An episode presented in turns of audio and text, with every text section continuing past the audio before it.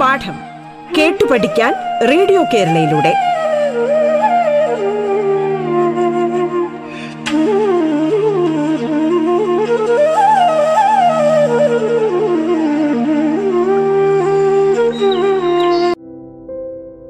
എല്ലാവർക്കും നമസ്കാരം. നിങ്ങൾ ഇപ്പോൾ കേൾക്കുന്നത് കേരള സംസ്ഥാന സർക്കാരിന്റെ ഓൺലൈൻ റേഡിയോ സംരംഭമായ റേഡിയോ കേരളയിൽ പാഠം എന്ന പരിപാടിയാണ്. ഞാൻ M S Madhu, Chengannur Mulakuzha government higher secondary സ്കൂളിലെ ചരിത്ര അധ്യാപകനാണ്. എൻ്റെ വീട് പത്തനംതിട്ടയ്ക്കടുത്തുള്ള പള്ളിക്കോട്. പരീക്ഷ എടുത്തു അല്ലേ? നിങ്ങൾ നന്നായി പാഠഭാഗങ്ങൾ വായിക്കുകയും പഠിക്കുകയും ഒക്കെ ചെയ്യുന്നുണ്ടല്ലോ. അതോടൊപ്പം തന്നെ മറ്റു പുസ്തകങ്ങളും വായിക്കണം കേട്ടോ. ആ, നിങ്ങളുടെ ക്ലാസ് വളരെ ഭംഗിയായി സ്കൂളിൽ നടക്കുന്നുണ്ട് അല്ലേ? ആ, റേഡിയോ കേരളയിലെ പാഠം എന്താണെന്ന് നിങ്ങൾക്കറിയാം, എങ്കിലും ഒരിക്കൽ കൂടി പറയാം. എന്താ? പത്താം ക്ലാസ് വരെയുള്ള പാഠഭാഗം ഓൺലൈനിലൂടെ വളരെ ലളിതമായി നിങ്ങളിലേക്ക് എത്തിക്കുകയാണ് പാഠം. നമ്മൾ ചർച്ച ചെയ്തുകൊണ്ടിരിക്കുന്നത് പത്താം ക്ലാസ്സിലെ സാമൂഹ്യ ശാസ്ത്ര പാഠപുസ്തകമാണ്. അതിലെ നാലാം അധ്യായമാണ്. ഈ നാലാം അധ്യായത്തിലെ അതിന്റെ തുടർച്ചയാണ് ഇന്ന് നമ്മൾ ചർച്ച ചെയ്യുന്നത്, കുറിച്യ കലാപത്തെ പറ്റി. അപ്പൊ നമുക്ക് ആരംഭിക്കാം. കുറിച്യ കലാപം ബ്രിട്ടീഷുകാരുടെ ചൂഷണത്തിനെതിരെ നടന്ന മറ്റൊരു ഗോത്ര കലാപമാണ് വയനാട്ടിലെ കുറിച്യ കലാപം. വയനാട്ടിലെ ഗോത്ര ജനതയായ കുറിച്യരും കുറുമ്പ്രിനുമാണ് കലാപം നടത്തിയത്. ആയിരത്തി എണ്ണൂറ്റി പന്ത്രണ്ടിൽ നടന്ന ഈ കലാപത്തിന്റെ കാരണങ്ങൾ എന്തെല്ലാമായിരുന്നു? നമുക്കതേപ്പറ്റി ചർച്ച ചെയ്യാം. ആ, ബ്രിട്ടീഷുകാർ അമിത നികുതി ചുമത്തിയതാണ് ഏറ്റവും പ്രധാനപ്പെട്ട കാരണം. നികുതി പണമായി അടയ്ക്കാൻ നിർബന്ധിച്ചു. നികുതി അടയ്ക്കാൻ കഴിയാത്തവരുടെ കൃഷിഭൂമി ബ്രിട്ടീഷുകാർ പിടിച്ചെടുത്തത് കലാപത്തെ വേഗത്തിലാക്കി. ആ, കലാപം നടന്നത് കുറിച്യ നേതാവായ രാമൻ അമ്പിയുടെ നേതൃത്വത്തിലായിരുന്നു. ഗോത്ര ജനതയ്ക്ക് പുറമെ മറ്റു വിഭാഗങ്ങളും കലാപത്തിൽ പങ്കാളികളായി. കലാപം അടിച്ചമർത്തിയ ബ്രിട്ടീഷുകാർ രാമൻ അമ്പിയെ പിടികൂടി വധിച്ചു. തലശ്ശേരിയിലെ അന്നത്തെ sub collector T H Baber കലാപത്തെപ്പറ്റി എന്താണ് പറഞ്ഞത് എന്നറിയണ്ടേ? പറയാം. ഒരു മാസം കൂടി പിടിച്ചു നിൽക്കാൻ കലാ കലാപകാരികൾക്ക് കഴിയുമായിരുന്നുവെങ്കിൽ രാജ്യം അവരുടെ നിയന്ത്രണത്തിലായേനെയും എന്നാണ്. അപ്പോൾ മനസ്സിലായല്ലോ കലാപത്തിന്റെ ശക്തി. പത്തൊമ്പതാം നൂറ്റാണ്ടിൽ സന്താൾ കുറിച്യ കലാപങ്ങൾക്ക് പുറമെ നിരവധി ഗോത്ര കലാപങ്ങൾ ഇന്ത്യയുടെ വിവിധ പ്രദേശങ്ങളിൽ നടന്നു. അവയിൽ പ്രധാനപ്പെട്ടവ പറയാം. എന്താ?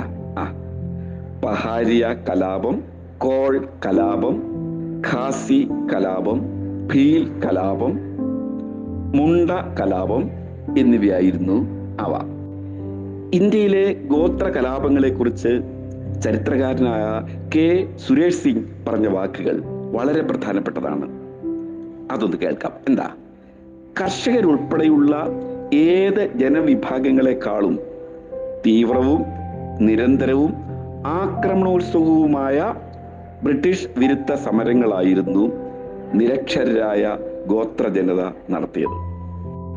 അപ്പോൾ അതിന്റെ പ്രാധാന്യം ഒന്നുകൂടി നിങ്ങൾക്ക് മനസ്സിലായല്ലോ. ആ, അപ്പൊ ഒരു കാര്യം നിങ്ങൾ ചെയ്യണം. വയനാട്ടിലെ ഗോത്ര കലാപത്തെ അടിസ്ഥാനമാക്കി ഒരു സ്കിറ്റ് അവതരിപ്പിക്കാനുള്ള തിരക്കഥ നിങ്ങൾ തയ്യാറാക്കണം. നിങ്ങൾക്ക് സിനിമയൊക്കെ ഇഷ്ടമാണല്ലോ അല്ലേ? നാടകങ്ങളൊക്കെ ഇഷ്ടമാണല്ലോ അല്ലേ? ആ, അപ്പോൾ കലയും സാഹിത്യവും ഒക്കെ പഠനത്തോടൊപ്പം വേണം കേട്ടോ. അതിനാണ് ഞാൻ പറഞ്ഞത് നല്ല പുസ്തകങ്ങൾ വായിക്കണം എന്ന്. ആ, ഇനി നമുക്ക് പരമ്പരാഗത വ്യവസായങ്ങളുടെ തകർച്ചയെപ്പറ്റി പറയാം. ബ്രിട്ടീഷ് ഭരണം കൊണ്ടാണ് ഇത്തരത്തിലുള്ള തകർച്ച പരമ്പരാഗത വ്യവസായ മേഖലകളിൽ ഉണ്ടായത് കേട്ടോ. അപ്പോൾ നമുക്ക് ചർച്ച ചെയ്യാം പരമ്പരാഗത വ്യവസായങ്ങളുടെ തകർച്ച. ഇന്ത്യയുടെ വാണിജ്യ ചരിത്രത്തിൽ ഇതുപോലൊരു ദുരിതം കാണാനില്ല. പരുത്തി നെയ്ത്തുകാരുടെ എല്ലുകൾ ഇന്ത്യൻ സമതലങ്ങളെ വെളുപ്പിക്കുന്നു. ഈ പറഞ്ഞത് ആരാണെന്നറിയാമോ? ഈ പറഞ്ഞത് വില്യം ബെന്റിക് പ്രഭുവാണ്. അദ്ദേഹം ഇന്ത്യയുടെ ഗവർണർ ജനറൽ ആയിരുന്നു. ഒരു കാലത്ത് ലോകമെങ്ങും പ്രശസ്തമായിരുന്ന ഇന്ത്യൻ തുണി വ്യവസായത്തിന്റെ തകർച്ച സംബന്ധിച്ച് ഗവർണർ ജനറലായിരുന്ന വില്യം ബെന്റിക് പ്രഭു നടത്തിയ നിരീക്ഷണം ഈ പരമ്പരാഗത വ്യവസായങ്ങളുടെ തകർച്ചയെ, അതിൻ്റെ ഭയാനകതയെ ഓർമ്മിപ്പി ഓർമ്മിപ്പിക്കുന്നതാണ്. ബ്രിട്ടീഷ് നയങ്ങൾ ഇന്ത്യൻ കാർഷിക രംഗത്തെ മാത്രമല്ല, കരകൗശല വ്യവസായത്തെയും പൂർണ്ണമായും നശിപ്പിച്ചു. ഈ നാശത്തിന്റെ കാരണങ്ങൾ എന്തെല്ലാമാണ്? നമുക്കൊന്ന് പരിശോധിക്കാം. ആ യന്ത്ര നിർമ്മിത ബ്രിട്ടീഷ് തുണിത്തരങ്ങൾ വൻതോതിൽ ഇന്ത്യയിലേക്ക് ഇറക്കുമതി ചെയ്തതാണ് ഇന്ത്യൻ തുണി വ്യവസായത്തിന്റെ നാശത്തിനുള്ള പ്രധാന കാരണം. ബ്രിട്ടനിൽ നിന്ന് കൊണ്ടുവന്ന യന്ത്രനിർമ്മിതമായ തുണികൾക്ക് വില കുറവായിരുന്നു.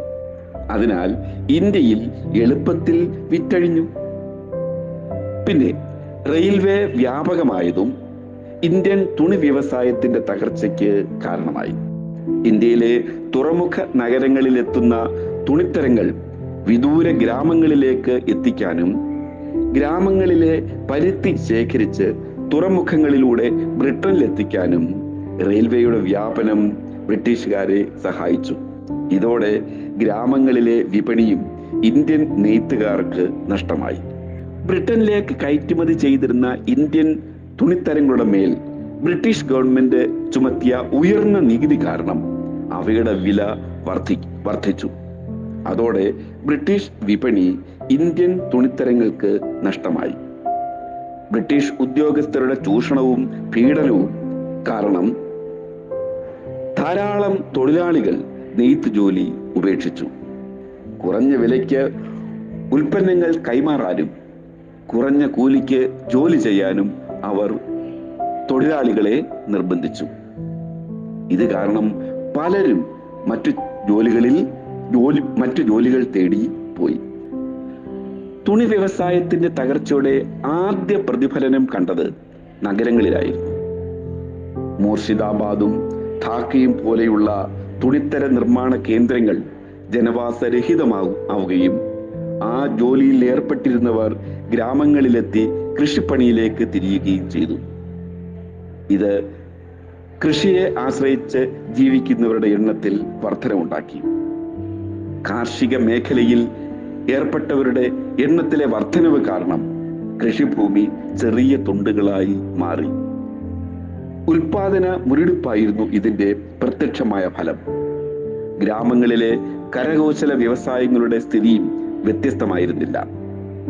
നിങ്ങൾ പുസ്തകത്തിലെ എഴുപത്തിനാലാമത്തെ പേജ് ഒന്ന് എടുത്ത്, ആ പേജിൽ ഒരു പട്ടിക നിങ്ങളുടെ ശ്രദ്ധയിൽപ്പെട്ടോ?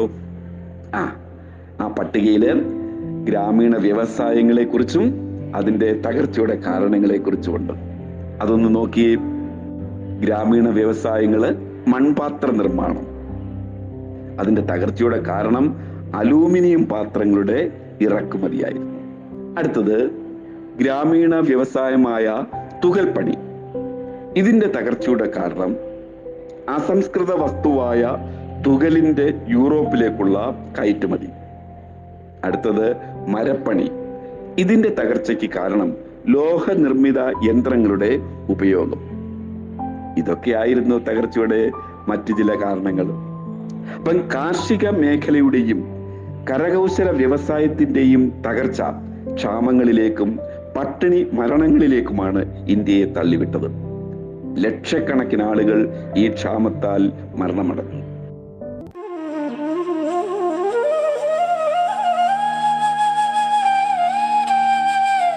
പാഠം കേട്ടു പഠിക്കാൻ റേഡിയോ കേരളയിലൂടെ പാഠത്തിൽ ഇനി ഇടവേള.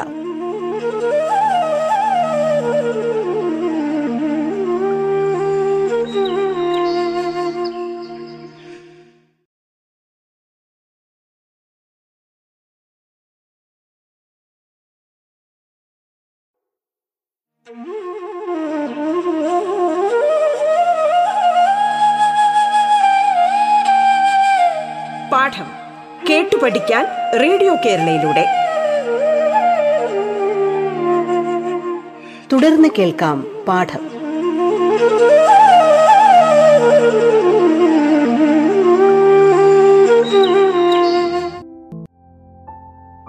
ആയിരത്തി എണ്ണൂറ്റി അമ്പത്തി ഏഴിലെ ഒന്നാം സ്വാതന്ത്ര്യ സമരം. ആയിരത്തി എണ്ണൂറ്റി അമ്പത്തി ഏഴ് മെയ് പതിനൊന്ന് പുലർകാലം. വലിയൊരാരവം കേട്ടാണ് ഡൽഹിയിലെ ജനങ്ങൾ അന്നുണർന്നത്. മീററ്റിൽ നിന്ന് യമുനാ നദി കടന്ന് ആയുധങ്ങളുമായി ആയിരക്കണക്കിന് കലാപകാരികൾ ഡൽഹിയിലെത്തുകയാണ്. അവരിൽ സിപ്പായിമാർ എന്നറിയപ്പെടുന്ന ഇന്ത്യക്കാരായ പട്ടാളക്കാരും സാധാരണക്കാരും ഉണ്ടായിരുന്നു. തലേന്ന് രാത്രി മീററ്റിൽ അവർ ബ്രിട്ടീഷ് ഉദ്യോഗസ്ഥരെ വധിക്കുകയും ബ്രിട്ടീഷ് സ്ഥാപനങ്ങൾക്ക് തീയിടുകയും ചെയ്തു. ഡൽഹിയിലെത്തിയ കലാപകാരികൾ മുഗൾ ചക്രവർത്തി ബഹദൂർ ഷാ രണ്ടാമനെ ഇന്ത്യയുടെ ചക്രവർത്തിയായി പ്രഖ്യാപിച്ചു. അധികം താമസിയാതെ കലാപം ഉത്തരേന്ത്യയിലെ മറ്റു ഭാഗങ്ങളിലേക്കും വ്യാപിച്ചു. ഒന്നാം ഇന്ത്യൻ സ്വാതന്ത്ര്യ സമരമെന്ന് ചരിത്രകാരന്മാർ വിശേഷിപ്പിക്കുന്ന ആയിരത്തി എണ്ണൂറ്റി അൻപത്തി ഏഴിലെ കലാപത്തിന്റെ വിവരണമാണ് നിങ്ങളിപ്പം കേട്ടത്. മനസ്സിലായി കാണുമല്ലോ അല്ലേ? ആ മീററ്റിലെ ശിപായിമാരായിരുന്നു ഈ കലാപത്തിന് തുടക്കം കുറിച്ചത്. എന്തായിരുന്നു അവരെ കലാപത്തിലേക്ക് നയിച്ചത്? പറയാം. തുച്ഛമായ ശമ്പളവും ബ്രിട്ടീഷ് ഉദ്യോഗസ്ഥന്മാരിൽ നിന്നും നേരിട്ട അവഹേളനങ്ങളുമായിരുന്നു ശിപായിമാരുടെ അസംതൃപ്തിക്ക് കാരണം. സൈനികർക്ക് പുതുതായി നൽകിയ എൻഫീൽഡ് തോക്കുകളിൽ ഉപയോഗിക്കുന്ന തിരകളിൽ പശുവിൻ്റെയും പന്നിയുടെയും കൊഴുപ്പാണ് ഉപയോഗിക്കുന്നതെന്ന പ്രചാരണം അവരെ പ്രകോപിപ്പിച്ചു. ഹിന്ദുക്കളും മുസ്ലിങ്ങളുമായ സൈനികരുടെ മതവികാരത്തെ വ്രണപ്പെടുത്തുന്നതായിരുന്നു ഇത്. പുതിയ തിരകൾ ഉപയോഗിക്കാൻ വിസമ്മതിച്ച ശിപായിമാരെ ബ്രിട്ടീഷ് മേധാവികൾ ശിക്ഷിച്ചു. ബംഗാളിലെ ബാരക്പൂരിൽ മംഗൽ പാണ്ഡേ എന്ന സൈനികൻ പുതിയ തിര ഉപയോഗിക്കാൻ നിർബന്ധിച്ച ബ്രിട്ടീഷ് ഉദ്യോഗസ്ഥന് നേരെ വെടിവെച്ചു. തുടർന്ന് അറസ്റ്റിലായ മംഗൽ പാണ്ഡേയെ വിചാരണ ചെയ്ത് തൂക്കിക്കൊന്നു. രാജാക്കന്മാർ, കർഷകർ, കരകൗശല തൊഴിലാളികൾ എന്നിങ്ങനെ ഇന്ത്യൻ സമൂഹത്തിലെ വിവിധ വിഭാഗങ്ങൾ കലാപത്തിൽ പങ്കാളികളായി. ബ്രിട്ടീഷ് ഭരണം രാജാക്കന്മാരെയും പ്രതികൂലമായി ബാധിച്ചിരുന്നു. ദത്താവകാശ നിരോധന നിയമത്തിന് പുറമെ ദുർഭരണ കുറ്റം ആരോപിച്ചും ബ്രിട്ടീഷുകാർ നാട്ടുരാജ്യങ്ങളെ പിടിച്ചടക്കി. ഇത് രാജാക്കന്മാരെ കലാപം നയിക്കാൻ പ്രേരിപ്പിച്ചു. രാജാക്കന്മാരും ശിപായിമാർക്കുമൊപ്പം സാധാരണക്കാരും കലാപത്തിൽ പങ്കാളികളായി. ബ്രിട്ടീഷുകാരെയും കൊള്ളപ്പലിശക്കാരെയും ആക്രമിച്ച് പണമിടപാട് രേഖകളും കണക്ക് പുസ്തകങ്ങളും അവർ തീയിട്ടു. സാധാരണക്കാരായ കർഷകരുടെയും കരകൗശല തൊഴിലാളികളുടെയും പങ്കാളിത്തമായിരുന്നു കലാപത്തിന്റെ പ്രധാന സവിശേഷത. അവധ് എന്ന നാട്ടുരാജ്യത്തിൽ കലാപത്തിൽ കലാപത്തിൽ കൊല്ലപ്പെട്ട ഒന്നര ലക്ഷം പേരിൽ ഒരു ലക്ഷത്തോളം പേർ സാധാരണ ജനങ്ങളായിരുന്നു. ഹിന്ദു മുസ്ലിം ഐക്യമായിരുന്നു കലാപത്തിന്റെ യഥാർത്ഥ ശക്തി. സൈനികരുടെയും ജനങ്ങളുടെയും നേതാക്കളും നേതാക്കളുടെയും ഇടയിൽ പരിപൂർണ സഹകരണം നിലനിന്നിരുന്നു. ഡൽഹി പിടിച്ചെടുത്ത കലാപകാരികൾ ബഹദൂർ ഷാ രണ്ടാമനെ ചക്രവർത്തിയായി പ്രഖ്യാപിച്ചു. കലാപത്തിന്റെ പ്രധാന കേന്ദ്രങ്ങളെയും നേതൃത്വം കൊടുത്തവരെയും നമുക്കൊന്ന് പരിചയപ്പെടാം അല്ലേ? പറയാം, അവരെ കുറിച്ച് പറയാം. ഡൽഹിയിൽ കലാപം നടത്തിയ കലാപകാരികൾക്ക് നേതൃത്വം കൊടുത്തത് ബഹദൂർ ഷാ രണ്ടാമനായിരുന്നു. ഝാൻസിയിൽ റാണി ലക്ഷ്മിഭായിയും. ലക്നൌവിൽ കലാപത്തിന് നേതൃത്വം കൊടുത്തത് ബീഗം ഹസ്രത് മഹൽ. കാൺപൂരിൽ നാനാ സാഹിബും താന്ത്യ തോപ്പിയുമായിരുന്നു കലാപകാരികളെ നയിച്ചത്. ഫൈസാബാദിൽ മൗലവി അഹമ്മദുള്ളയും. ആ ബ്രിട്ടീഷുകാരുടെ ശക്തമായ സൈനിക ബലത്തിനു മുന്നിൽ പിടിച്ചു നിൽക്കാൻ കലാപകാരികൾക്ക് കഴിഞ്ഞില്ല. കലാപത്തെ ബ്രിട്ടീഷുകാർ പൂർണ്ണമായും അടിച്ചമർത്തി. പരാജയപ്പെട്ടുവെങ്കിലും ബ്രിട്ടീഷ് ആധിപത്യത്തിൽ നിന്ന് വിമുക്തമാകാനുള്ള ഇന്ത്യൻ ജനതയുടെ ആദ്യത്തെ മഹത്തായ സമരമായിരുന്നു ആയിരത്തി എണ്ണൂറ്റി അമ്പത്തി ഏഴിലെ കലാപം. ഇപ്പം ഈ കലാപം ഇന്ത്യയിലെ ബ്രിട്ടീഷ് ഭരണത്തിലും നയത്തിലും വലിയ മാറ്റങ്ങൾ ഉണ്ടാക്കി. ഇന്ത്യയുടെ ഭരണം ഈസ്റ്റ് ഇന്ത്യ കമ്പനിയിൽ നിന്ന് ബ്രിട്ടീഷ് പാർലമെന്റ് ഏറ്റെടുത്തു. ബ്രിട്ടീഷ് സാമ്പത്തിക ചൂഷണത്തിന്റെ ഏറ്റവും തീവ്രമായ ഘട്ടം ആയിരത്തി എണ്ണൂറ്റി അമ്പത്തി ഏഴിന് ശേഷമായിരുന്നു. അക്കാലത്തെ പട്ടിണി മരണങ്ങൾ ഇക്കാര്യം ശരിവെക്കുന്നുണ്ട്. പത്തൊമ്പതാം നൂറ്റാണ്ടിന്റെ രണ്ടാം പകുതിയിലുണ്ടായ ഇരുപത്തിനാല് വൻ ക്ഷാമങ്ങളിൽ രണ്ടു കോടിയോളം പേരാണ് കൊല്ലപ്പെട്ടത്, മരിച്ചുപോയത്. ആധുനിക വ്യവസായങ്ങളുടെ ആരംഭവും തൊഴിലാളികളുടെ അവസ്ഥയും. പത്തൊമ്പതാം നൂറ്റാണ്ടിൽ ബ്രിട്ടീഷ് വ്യവസായികൾ ഇന്ത്യയിൽ ആധുനിക വ്യവസായങ്ങൾ ആരംഭിച്ചു. എന്നാൽ ഇവയുടെ എണ്ണം വളരെ പരിമിതമായിരുന്നു. തോട്ടം വ്യവസായങ്ങളായിരുന്നു ആദ്യം സ്ഥാപിച്ചത്. പിന്നീട് തുണി, ചണം, ഇരുമ്പുരുക്ക്, പേപ്പർ തുടങ്ങിയ വ്യവസായങ്ങളും ആരംഭിച്ചു. ഇത്തരം വ്യവസായങ്ങളിലെ തൊഴിലാളികളും ചൂഷണങ്ങൾക്ക് ഇരയായി. അവരുടെ അവസ്ഥ വളരെ ശോചനീയമായിരുന്നു.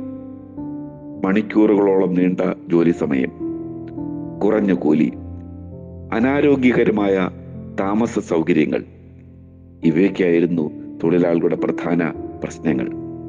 ജെർഗൻ കുസ്യാസ്കി എന്ന ജർമ്മൻ സാമ്പത്തിക ചരിത്രകാരൻ ഒരിക്കൽ ഇപ്രകാരം എഴുതി: വയറു നിറയെ ആഹാരമില്ലാതെ, വെളിച്ചമോ ശുദ്ധവായുവോ വെള്ളമോ ഇല്ലാത്ത ചെറ്റപ്പുരകളിൽ മൃഗതുല്യരായി നരകിക്കുന്ന ഇന്ത്യൻ വ്യവസായ തൊഴിലാളി വ്യാവസായിക മുതലാളിത്തത്തിന്റെ ലോകത്തിൽ ഏറ്റവും അധികം ചൂഷണം ചെയ്യപ്പെട്ടവരിൽ ഒരാളാണ്.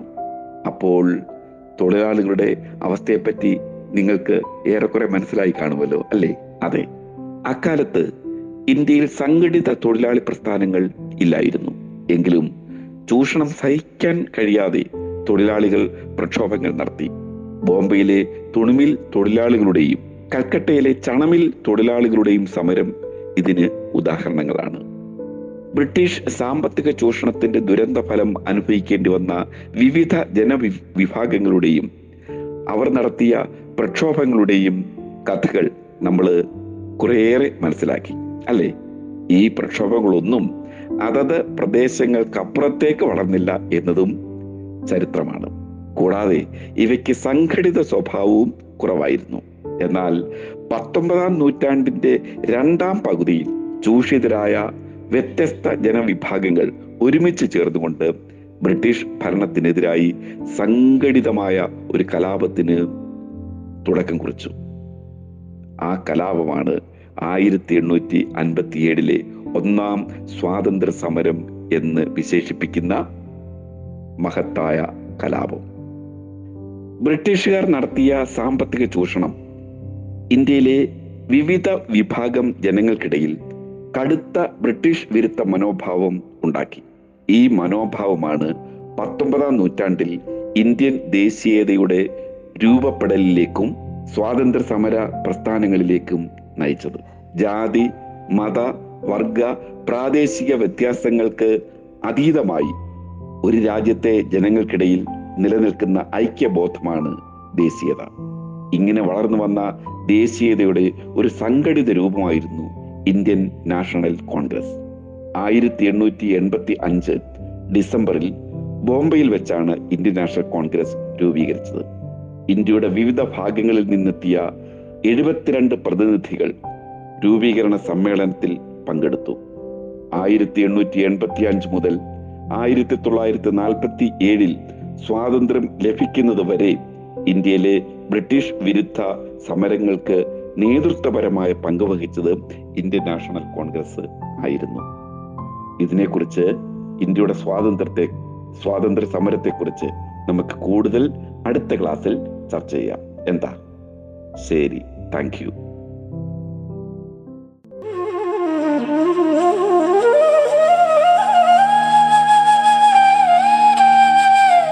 പാഠം കേട്ടു പഠിക്കാൻ റേഡിയോ കേരളയിലൂടെ